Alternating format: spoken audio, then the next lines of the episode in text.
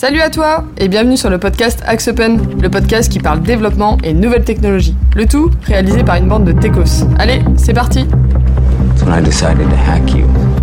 Whoever's in control of the exit nodes is also in control of the traffic, which makes me Salut à tous et bienvenue pour le premier podcast de l'année 2021 chez Axe Open.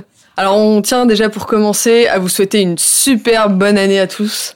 Bonne année. Bonne année Bonne année Alors on espère hein, cette année ça va être une année un peu plus positive et euh, placée sous le signe de la joie, de la santé et surtout du dev parce que bon en 2020 c'était un peu spé mais bon on va pas revenir euh, dessus. Là on est sur une nouvelle année, une nouvelle dynamique et c'est ça qui est bon.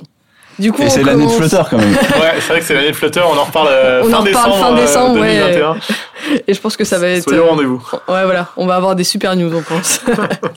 Donc pour ce premier podcast de 2021, euh, on va démarrer avec le thème du monitoring des applications. Donc euh, comme d'habitude, on va commencer par aborder les bases euh, et puis ensuite on va voir un petit peu plus concrètement et techniquement comment est-ce que est-ce que ça fonctionne et comment est-ce que est-ce que ça peut évoluer.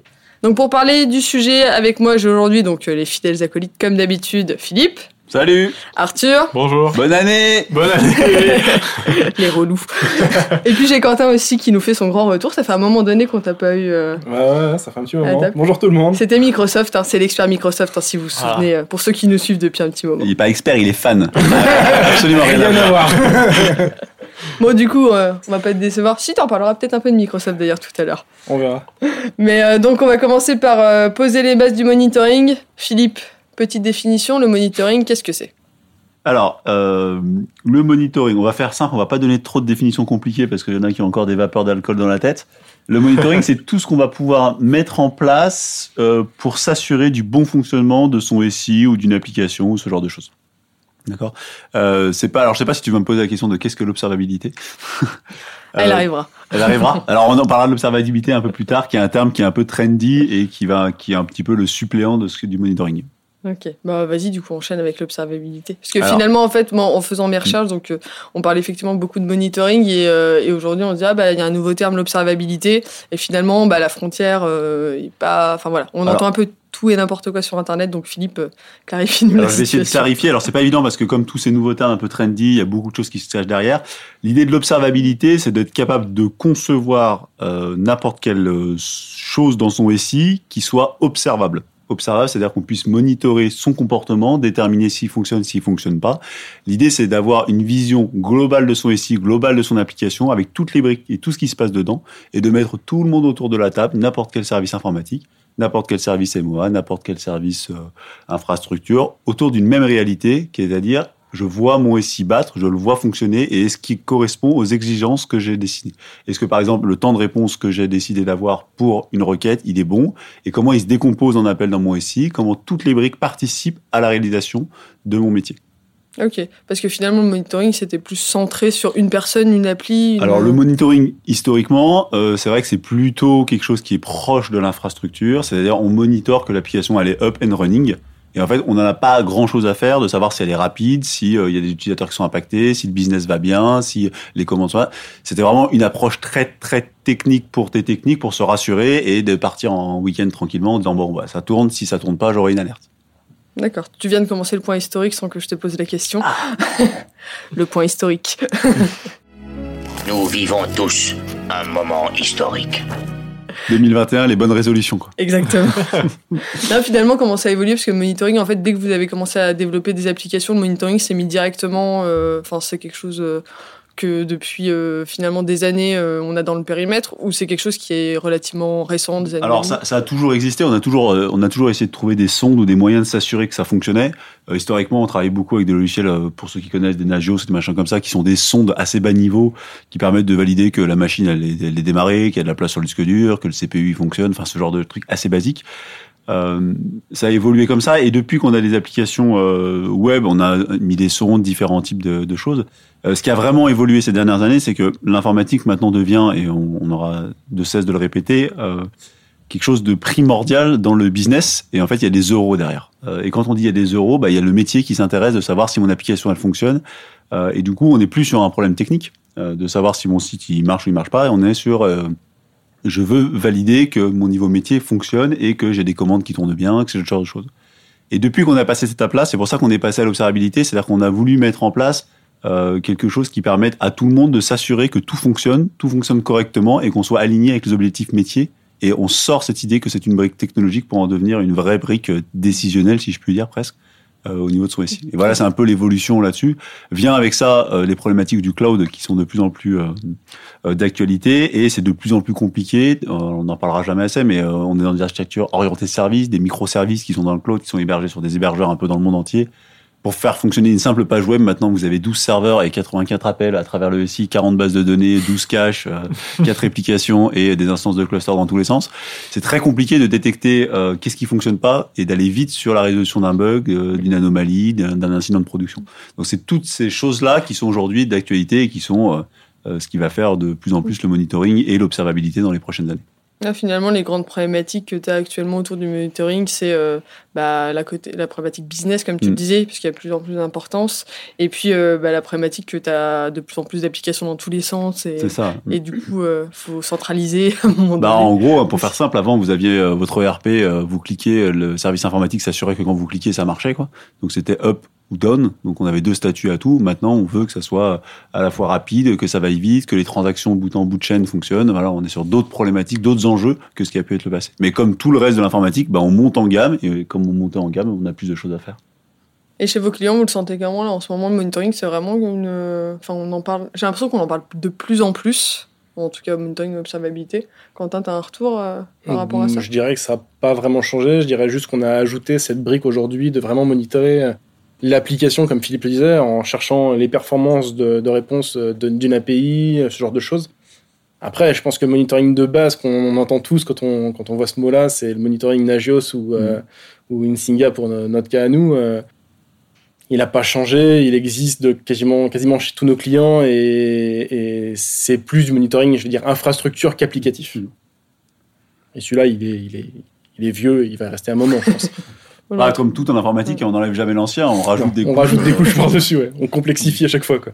Et euh, donc, si on s'intéresse euh, maintenant un peu plus à- au côté euh, stratégique, euh, comment ça, ça se passe En fait, j'imagine qu'il y a peut-être des clients qui, qui monitorent peut-être pas du tout, ou en tout cas très peu, euh, leur, euh, leur machine, ou en tout cas qui n'ont pas de réelle stratégie euh, autour du monitoring. Mm. Euh, Aujourd'hui, comment ça marche? En fait, s'il y a quelqu'un qui, bah, voilà, qui se pose la question, un DSI ou, ou, ou un chef de projet ou autre, de bah, comment finalement il peut mettre une, une stratégie et le monitoring en place sur toutes ces applications au sein de son SI. Alors, c'est vraiment une question de, de culture d'entreprise. C'est-à-dire qu'il y a euh, le vieux monde, si je puis dire, c'est un peu dur, mais qui, en fait, qui s'assure, qui dit c'est un problème informatique, je le délègue ça à mon service infrastructure et il se débrouille pour que mes serveurs ils tournent et que mes applications elles soient up and running. Ça, c'est l'ancien monde. Euh, Aujourd'hui, le, nouveau monde, c'est vraiment que euh, on se mette d'accord d'une table et on se dise, bah, par exemple, mon application, ce qui est important, c'est la prise de commande. Donc, c'est un process métier, la prise de commande. Et pour faire une prise de commande, vous allez enchaîner 10, 15, 40 écrans sur une application. Vous allez appeler euh, plein de services et compagnie. Et vous allez dire que finalement, ce qui est important, c'est pas que l'application elle marche. Ça, vous en foutez. C'est que vous soyez capable de prendre une commande, un client soit capable de prendre une commande dans de bonnes conditions en moins de 10, 15 secondes ou quel que soit finalement le facteur que vous serez défini. Une fois qu'on s'est mis d'accord au niveau business sur quel était l'enjeu, on va mettre en place l'observabilité de partout sur toute cette chaîne, donc cette, ce qu'on va appeler une transaction globale, et on va être capable de mesurer tout ce qui se passe dans cette transaction. Et collectivement, que ce soit les équipes de développement, que ce soit les équipes euh, infrastructure, que ce soit les équipes projet, la, marketing, tout ce, qui peut tourner dans une boîte, on va se mettre autour d'une table et dire voilà, ça c'est la réalité, d'accord? C'est la réalité de mon, de mon enjeu, de mon entreprise. Maintenant, comment je fais pour m'améliorer? Et on peut tous s'améliorer, chacun des services peut s'améliorer, et ça n'est pas que un problème d'infrastructure en disant hum, mécaniquement, bah, il faudrait que mon serveur aille plus vite ou je vais acheter un peu de RAM ou compagnie. C'est un problème global, c'est un problème structurel, et toutes les parties prenantes de l'entreprise ont un impact à jouer. Et monitorer, observer les choses, ça permet de se mettre euh, tous d'accord sur une réalité tangible des choses. Mais du coup, il faut bien que tu t'organises effectivement sur les process, qu'est-ce qu'on va aller voir, euh, etc. Parce que j'imagine que tout monitorer et tout aller regarder, ça n'a peut-être pas. Non, ça n'a Trop de aucun sens. Tu vas avoir beaucoup trop de données après à Mm. analyser et en fait, euh, tu te noieras dans l'information. Le but vraiment, ouais, c'est comme disait Philippe, c'est de se centrer sur un objectif qui soit euh, euh, smart euh, et donc d'essayer de- avec tout l'ensemble des équipes d'aller rejoindre cet objectif de façon à s'améliorer et, et améliorer un process généralement client. Quoi. Je pense que l'un des plus gros problèmes, c'est le nombre de données. Parce qu'on peut facilement mettre des, des, des, des, des watches un peu partout dans son application. On peut, mettre des, on peut récupérer des millions de données. Sauf que le, ce qui est intéressant, c'est de savoir quoi en faire. Donc le plus dur, c'est pas de, on va dire, de mettre euh, l'observabilité, c'est de la mettre au bon endroit, là où c'est pertinent, et de savoir récupérer et de savoir traiter les données correctement. Parce qu'on peut tous avoir des gigas de, de logs, sauf qu'on sait pas à quoi ça Ouais, sert. si tu sais pas quoi en faire, ça rime à rien. ça- Ouais, d'où euh, d'où l'importance de bien réfléchir en amont. Alors comme tu disais, tu convoques du coup une équipe, euh, pas seulement l'équipe IT, euh, c'est vraiment une équipe étendue qui reprend tous les un peu Ouais, des niveaux critiques de. Effectivement, le, le plus dur, c'est de mettre tout le monde autour de la table pour que chacun, dans son périmètre dont il a la responsabilité, fasse ressortir les indicateurs qui sont nécessaires à la transaction globale. Euh, si vous avez par exemple un module de facturation, eh ben, il faut que vous mettiez dans ce module de facturation les, bonnes sondes pour monitorer son process à lui, d'accord euh, Et en interconnexion avec le reste des autres applications. Et une fois que vous avez chacun un peu fait ça, on a la capacité de voir une cartographie du SI, en tout cas de votre application, et de voir les, le traitement bout en bout de ce qui se passe dans votre SI. Et c'est à partir de ce moment-là, et seulement à partir de ce moment-là, qu'on est capable de, de travailler rapidement. Un autre enjeu du monitoring, c'est effectivement c'est cette capacité de d'amélioration continue, parce que du coup, vous voyez la réalité, bah, vous pouvez travailler à améliorer ça. Et c'est aussi être capable de réagir rapidement à un incident. Un incident de prod, ça arrive tout le temps, en permanence, et c'est souvent pas évident dans un SI distribué avec une architecture service, multiservice, de détecter ce qui marche pas. D'accord? Si vous êtes dans du cloud, par exemple, vous êtes sur AWS, vous avez un cluster cube qui va bien, vous avez un pod sur votre cluster qui marche pas, et bien en fait, déterminer que c'est ce pod qui marche pas, bah, c'est compliqué, et déterminer quel impact a eu ce pod qui fonctionne pas sur le reste des transactions, c'est très compliqué. Et c'est là où une plateforme d'observabilité, de, monitoring un peu bien construite peut vous permettre de gagner beaucoup de temps. Beaucoup de. Quand tu parles du coup de plateforme, euh, on va être sur des du coup des solutions qui existent déjà et qui vont centraliser euh, toutes applications et toutes tes sondes, ou alors tu mets vraiment en place une plateforme par application plus une plateforme qui va tout englober. Ça se passe comment en fait, Alors, dans le Aujourd'hui, concret on est plutôt dans l'idée de mettre. euh, alors, je suis pas forcément un fan du thème sonde parce que c'est. Mais bon, il y a des endroits où on met des sondes. indicateur Indicateur. Alors, on, on met quelque chose qui permet de remonter de l'information. Des fois, c'est même l'application elle-même qui remonte ses propres erreurs.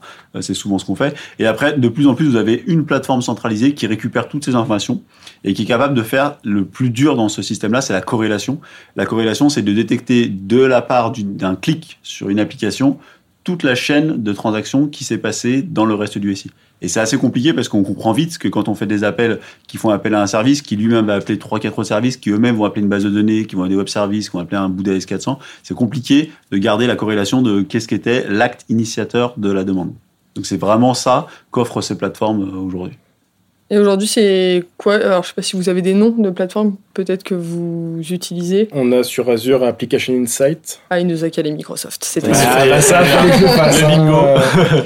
Après, sur AWS, j'en sais rien. T'as, tu sais, Arthur, toi, de ton côté? Si, c'est euh, CloudWatch. Mm.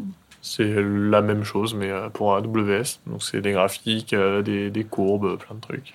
Euh, Vous avez aussi Neuralink, dans Ouais. les systèmes qui sont très utilisés. Vous avez des Sentry, ce genre de choses. Il y a plein de solutions. Aujourd'hui, c'est un, c'est un- c'est un- en plein bouillonnement. Et il y a plein de solutions qui sont mises en place euh, pour faire ça. Et il y a vraiment des différences entre ces solutions ou c'est plus on met une solution en fonction du, déjà du système euh, Si tu as toutes tes applis sur Microsoft, par exemple, ça va peut-être être plus logique d'aller mettre. euh, Une question de cohérence, je Ouais. dirais, du SI. Ouais, c'est une question cohérente. Après, elles font toutes à peu près les mêmes choses. Ouais. Ouais, j'allais dire, t'as Euh, pas de différence majeure non. entre les. euh, Sur la collecte de données, c'est tout pareil. Parce qu'ils font la même chose en fait. hein. Grosso modo, on récupère quoi? Des, traces, euh, des traces, des logs, euh, des, des métriques, ce genre de choses. Donc ça, c'est à peu près tout pareil. Après, la force des différents outils, c'est d'être capable de, de vous offrir un dashboard tactique qui soit efficace pour aller trouver le problème au bon moment. Euh, on a eu récemment euh, le CTO de Neuralink avec qui on a beaucoup discuté. Ouais. Euh, Axotalks à, à venir bientôt. Ouais. euh, qui était très intéressante là-dessus parce qu'il du coup il nous expliquait qu'ils bossaient à mort sur la vision. alors eux ils sont spécialisés dans les applications ultra distribuées et qu'ils étaient justement très très forts pour déterminer le petit grain de sable dans le dans la ma- dans le tout le rouage qui faisait que ça marchait pas. Et donc c'était sur ça qu'ils travaillaient et là c'est très compliqué parce que vous avez des volumes de données comme on a pu comme a pu parler Arthur très conséquents et de trouver ce qui marche pas dans ce volume de données c'est pas c'est pas trivial. Et, ils- ils- et eux ils espèrent beaucoup utiliser le machine learning pour être capable de faire ce genre de choses. D'accord. Et finalement, euh, une fois que donc euh, tout ce qui est euh, strat, etc., donc tout est tout est mis en place, le monitoring, ça se passe comment? Vous mettez en place une fois et ensuite on voit que, enfin, on, étudie les indicateurs au, au fur et à mesure du temps, ou c'est quelque chose qui va être à suivre très très très régulièrement? Ça se passe comment? Alors, il y a la vraie vie et euh, Il y a l'idéal et la vraie vie. Voilà. Dans l'idéal, tout le monde se réunit tous autour de la table et tout le monde regarde ce qui se passe et on est dans une démarche agile et toutes les semaines, toutes les trimestres, on met à jour l'application pour, euh, pour améliorer les choses. Aujourd'hui, c'est pas toujours le cas parce que ça demande un effort colossal euh, d'étudier euh, tout ça. Euh, souvent, malheureusement, c'est utilisé que pour détecter les anomalies et de voir ce qui marche pas. Néanmoins, euh, la, bonne approche par rapport à ça, c'est d'aller se connecter fréquemment dessus. Euh, nous, on l'a mis en place sur un client et on se connecte toutes les semaines dessus. On regarde ce qui s'est passé, mal passé la semaine d'avant et on l'intègre dans le process de développement de dire, bah voilà, euh, là j'ai un service qui est par exemple un peu lent, je m'en rends compte. Alors ce qu'on n'a pas forcément dit, mais ce qui est intéressant dans ces plateformes-là, c'est que vous avez la capacité de détecter le nombre d'utilisateurs impactés par quelque chose. Donc typiquement, vous avez un service qui est un peu lent ou qui marche pas, vous êtes capable de dire, bah, j'ai eu euh, 30% de utilisateurs qui ont été impactés. Donc là, vous discutez avec le business, 30%, ça commence à être conséquent. Bah, ok, on va mettre un petit peu Ouais, de force de frappe de développement pour, euh, pour Mhm. améliorer les choses. Donc c'est vraiment une. Et c'est pour ça que je dis, c'est important d'y associer le métier, euh, ce qui n'était pas forcément le cas avant, parce qu'ils vont pouvoir vous aiguiller sur euh, bah, quelle est la priorisation des choses à faire. Typiquement, si vous avez un process qui est lent, euh, qui est pourri, mais qui impacte deux utilisateurs, franchement, vous en beurrez. Quoi. Mais si votre process principal, vous pouvez faire gagner 100 millisecondes, bah, peut-être que ça vaut le coup d'y mettre un peu d'efficacité. quoi. Les pauvres de petits utilisateurs. Non, mais pareil, euh, j'ai le cas d'un client, moi, qui aujourd'hui euh, implique énormément tout ce qui va être design, web design, UX et compagnie sur son, dans son développement. Et euh, la grosse question du moment, c'est bah, du coup, j'ai mis X euros pour développer une fonctionnalité entre le moment où je l'ai designé et le moment où elle a été vraiment développée. Est-ce qu'il y a un réel retour sur investissement sur ce qui a été fait? Et euh, aujourd'hui, les monitoring d'applicatifs euh, type, euh, que ce soit Azure, aujourd'hui, il y a même eu la partie Kibana, euh, Ouais, Elastic, qui le font. Et en fait, eux, ils utilisent Elastic et du coup, ils arrivent à savoir si, euh, oui ou non, le- la, la fonctionnalité qu'ils ont développée, elle est vraiment utilisée ou en fait, euh, c'est de l'argent mis dehors pour rien. C'est la mort du métier. C'est la Ouais, mort du métier. ça, ça doit. Enfin bon, au moins ça, au moins euh, t'as la réalité en face. C'est ça. Mais j'ai j'ai juste une question du coup euh, côté euh, côté technique. Est-ce que ça remplace un Google Analytics ou c'est totalement différent? Alors, euh, Je me rends pas compte. bonne euh, remarque. moi, je connais juste Google Analytics et C'est une bonne remarque. Euh, Google Analytics, c'est plutôt orienté, euh, j'ai envie de dire SEO, c'est-à-dire comment ils sont venus, qu'est-ce qu'ils regardent. Ouais, pour le coup, moi je l'utilise euh, Analytics et c'est vrai que c'est plutôt marketing. Enfin, Hmm. Tu regardes comment est-ce que les gens naviguent dans ton site combien de finalement. temps il reste par page Combien voilà, c'est- plutôt ça et de voir un petit peu aussi comment ouais, SEO, comment est-ce que tu es référencé, est-ce que les gens vont plutôt te voir sur euh, du mobile, de, de l'ordinateur, etc. Ok. Mais t'as pas, euh, Mais t'as Ah, pas, t'as ce pas de remontée, euh, ouais, voilà. ça s'intègre dans un IP site ou dans ce genre de plateforme ou c'est vraiment une autre plateforme à côté Ouais, et- c'est la Pinsight. Hein. C'est la Pinsight aussi. Ok. Donc euh, c'est vraiment, de- on a tout au même endroit On maintenant. a tout au même endroit. ouais. D'accord. je me posais la question, des fois il y a des erreurs dans le, dans le monitoring. Enfin, des, euh, pas forcément des erreurs parce que bon, tu vas me dire si t'as mal placé ta sonde, bah en fait c'est l'humain qui a fait l'erreur. Mais ou alors en tout cas, euh, est-ce que euh, des fois, je sais pas si vous avez déjà eu le cas, euh, où tu prends, ou alors ouais non, en fait c'est peut-être l'humain qui prend des mauvaises décisions euh, des fois suite à suite aux remontées que tu peux avoir en termes. euh, Bah alors, En termes de chiffres. Si vous faites, non, c'est- il faut, faut le configurer correctement parce que sinon il vous corrèle des événements qui n'ont rien à voir les uns avec Parce les que autres. j'allais dire, tu- donc, et euh, après tu peux avoir des données qui, enfin, ou en Mm. tout cas des appréciations euh, que tu crois lire qui sont totalement. euh, Oui, bah, c'est sûr. Non, mais comme toute donnée, il faut faire attention à ce qu'on collecte et comment on le collecte. Ouais. Euh, mais une fois que c'est mis en place, non, ça, ça fonctionne bien. quoi. Ça fonctionne bien. Bon, après, c'est Microsoft, de temps en temps, il y a plein de. Petit pas écran bleu de temps en il temps. mais- écran, mais bon, ça, c'est. Ça, c'est la couleur. le business, c'est la vie. Faut toujours que je sois clashé quand j'ai mon podcast. c'est le but. Mais euh, ouais, du coup, tu, tu disais, Philippe, tout à l'heure euh, que dans, dans le monde un peu idéal, euh, on faisait les choses en. On suivait le monitoring euh, de manière agile et assez régulièrement. Dans la vraie vie, ça se passe pas trop comme ça. C'est plutôt euh, une fois tous les. euh, Bah, dans la vraie vie, souvent, c'est. euh, C'est une personne, pas une équipe qui regarde. C'est une personne, pas une équipe qui regarde. Et puis, euh, généralement, on n'a pas envie d'aller louer du budget à l'amélioration des choses parce que ça fonctionne et on a envie de développer plus de fonctionnalités que de, que de correctifs. Euh, mais d'ailleurs, il y, y a un sujet qui, que je ne connaissais pas, euh, que j'ai appris récemment, qui est la notion de budget d'erreur. C'est une entreprise qui travaille comme ça et c'est assez intéressant. L'idée, c'est de dire euh, quel est votre budget d'erreur admissible? C'est-à-dire que grosso modo, bah, quand vous faites des développements, il y a toujours des bugs. C'est la base. Donc, c'est vous dire, bah, j'accepte au niveau business que 2% de mes utilisateurs soient impactés par des bugs. Et du coup, tant que je suis en dessous de mon budget d'erreur, je corrige pas les bugs. Et du moment où je dépasse mon budget d'erreur, bah, je dis, bah, dans le prochain sprint, je ne j'ajoute pas de fonctionnalité et je me mets à corriger des bugs. Hmm. Euh, et ça, c'est intéressant parce que du coup, ça donne, euh, ça, ça donne de manière tangible euh, des armes aux développeurs pour dire bah là, il faut qu'on fasse un peu de qualité parce que là, on a développé beaucoup de fonctionnalités et ça permet aux gens du fonctionnel de dire bah oui, mais mon objectif principal, c'est pas forcément de la fonctionnalité pour la fonctionnalité, c'est que le maximum utilisateurs soient contents de les utiliser. Donc ça permet aussi d'avoir des choses intéressantes qu'on n'avait pas forcément par le passé. Et puis d'avoir un meilleur suivi euh, Mm. aussi, hein, de, de se rendre compte vraiment de ce qui se passe. Euh, pour, pour les gens qui n'ont pas forcément cette démarche aujourd'hui de monitoring ou en tout cas de stratégie autour de ça dans- au sein de l'entreprise, euh, vous leur donneriez quoi comme, euh, comme conseil? Parce qu'ils doivent forcément se poser la question déjà quelle équipe euh, il faut inclure, tu en as déjà parlé, mais combien de temps ça, on, on met finalement pour mettre en place tout ce process? Au démarrage, puis ensuite, euh, bah, vu qu'on on va le suivre, ça demande des efforts euh, de manière régulière. Donc euh, en termes de temps, en termes de coûts, ça a forcément des, des impacts. Alors, il faut mettre le maximum de personnes autour de la table pour savoir ce qu'on a envie d'observer et qu'est-ce qu'on a envie de, de, de monitorer. Ce que pourront jamais faire une équipe de dev, c'est de savoir euh, dans la, la transaction métier celle qui est importante et celle qu'il faut valoriser, comment la valoriser, tout ça. Ça, c'est forcément au métier de le faire. Euh, les devs, ils peuvent, facilement mettre des sondes, c'est pas dur à mettre en place. On n'est pas sur un sujet technologique qui est dur à faire. D'accord? Surtout sur des technos assez récentes. Je dis pas si vous avez un AS400, c'est pas forcément trivial à monitorer, mais sur les technos récentes, c'est assez facile de l'intégrer, d'accord? Et de l'intégrer à tous les endroits du SI. Ça prend du temps, mais on n'est pas sur quelque chose de très compliqué. Ce qui est compliqué, c'est plutôt de se dire qu'est-ce qu'elle est ma cible et comment je veux, je veux travailler par rapport à ma cible? Et encore une fois, euh, une autre chose qu'on peut dire, c'est n'essayez pas de vous comparer avec vos concurrents, parce que souvent on est là, oui, mais sur un process de commande, par exemple, les concurrents, ils mettent combien de temps, combien de temps ils devraient mettre? C'est pas la question. La question, c'est, OK, aujourd'hui, bah, vous mettez euh, 15 secondes. C'est votre baseline. D'accord Et ben, on va essayer d'améliorer cette baseline et de travailler autour de ça, mettre 14, peut-être 13, peut-être 12, peut-être 10, peut-être 11. Et à la fin, petit à petit, vous allez vous améliorer. D'accord Ça sert à rien de comparer à d'autres gens parce qu'en fait, d'autres gens font d'autres métiers, ils ont d'autres systèmes, d'autres solutions et c'est pas une bonne approche. D'accord Oui, des- t'as t'as pas quelque chose, euh, enfin, je veux dire, les indicateurs clés à ça regarder partout. ouais. Ouais, ça n'existe pas. Mm. Alors, s'il y en a un seul, c'est généralement le taux de disponibilité. Et encore, c'est très discutable en fonction de l'usage de votre application. Euh, donc, euh, non, il faut pas essayer de se comparer à la concurrence. Il faut se regarder droit dans les yeux et de se dire comment je peux m'améliorer. Et si chacun autour de la table essaie de s'améliorer, généralement, euh, c'est là où on a des entreprises qui décollent et qui font des choses très intéressantes. Parce que finalement, ça apporte vraiment beaucoup. De... Ouais, ça apporte, Mm. ça apporte beaucoup, ça apporte beaucoup. Ça, ça, ça surtout, euh, ça, ça pacifie les débats parce qu'au final, euh, on a tous, on est tous d'accord sur la même réalité.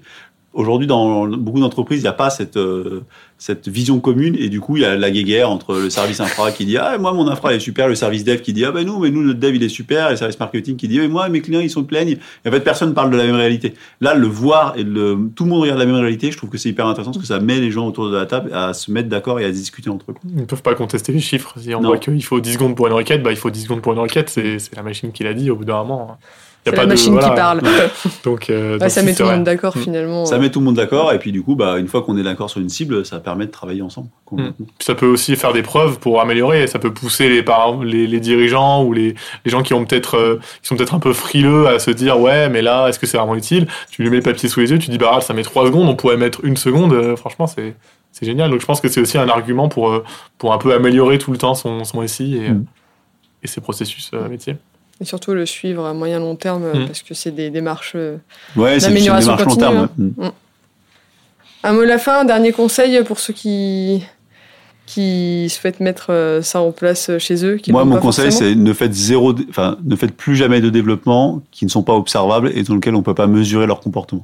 Tous les développements doivent comporter, doivent être capables de remonter à une plateforme centralisée leur comportement, leur taux d'erreur, leurs échecs, leurs logs, leurs performances, tout ça. Ça doit remonter et ça doit faire partie, au même titre qu'on peut mettre en jeu la sécurité en place, ça devrait faire partie des enjeux prioritaires. Sachant que, encore une fois, on n'est pas sur quelque chose de techniquement compliqué à faire. Donc, il faut le prendre en compte et c'est surtout le prendre en compte qu'il faut, qu'il faut que les gens en aient conscience.